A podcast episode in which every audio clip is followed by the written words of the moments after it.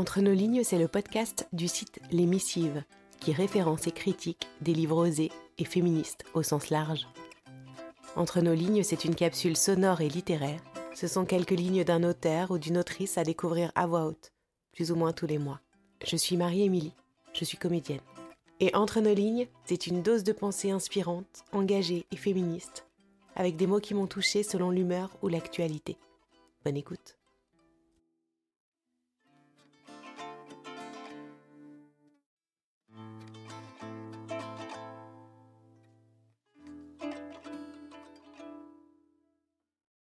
Claire continuait d'affirmer publiquement qu'elle était convaincue de l'innocence de son fils. Mais depuis qu'elle avait entendu le témoignage de Mila, elle doutait. Et s'il l'avait vraiment violée? Quand elle avait lu le contenu de sa première audition, elle avait déjà été ébranlée par le récit précis et cru de cette nuit d'horreur. Mais il s'agissait de son fils, de son enfant. Elle avait échoué. Sa mère lui avait appris à se protéger des assauts des hommes, mais elle n'avait pas pu faire comprendre à son propre fils qu'un désir ne s'imposait pas par la force. Au sortir de sa garde à vue, elle lui avait posé frontalement la question. Avait-il violé Mila? Et il avait répondu qu'il ne pensait pas l'avoir violée.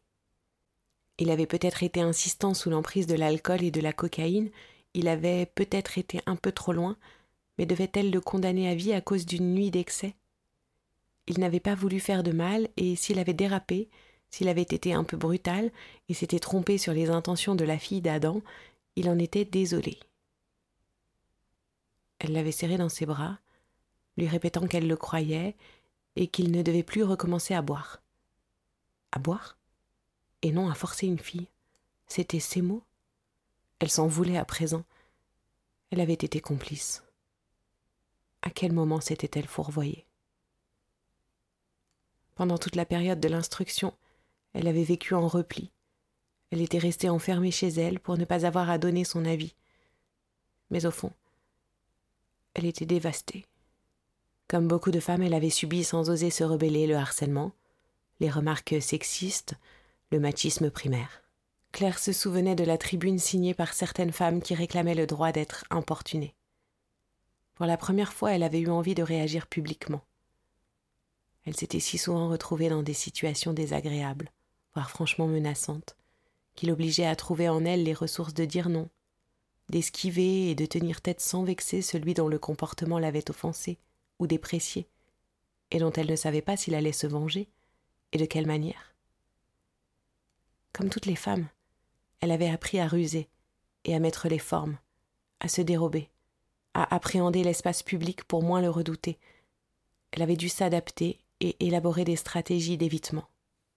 Pour Claire, le dilemme, c'était de vivre une telle promesse de réorganisation sociétale, les femmes racontaient enfin ce qu'elles avaient vécu, quelque chose d'important se jouait là dans cette réappropriation publique de leurs valeurs, cette écoute attentive de leurs paroles, et dans le même temps d'analyser avec le plus d'objectivité possible ce qui était raconté au procès, alors que sous le prisme de l'émotion et de l'affectivité, tout lui paraissait vicié, excessif, à charge. Son fils risquait jusqu'à quinze ans de prison et elle devait l'accabler.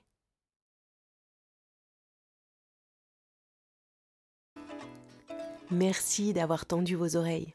Si cette écoute vous a plu, n'hésitez pas à m'écrire, à soutenir en commentant dans vos applis de podcast et en partageant sur les réseaux sociaux, c'est comme ça que ça marche, et à vous abonner pour être notifié de la sortie d'un nouvel épisode.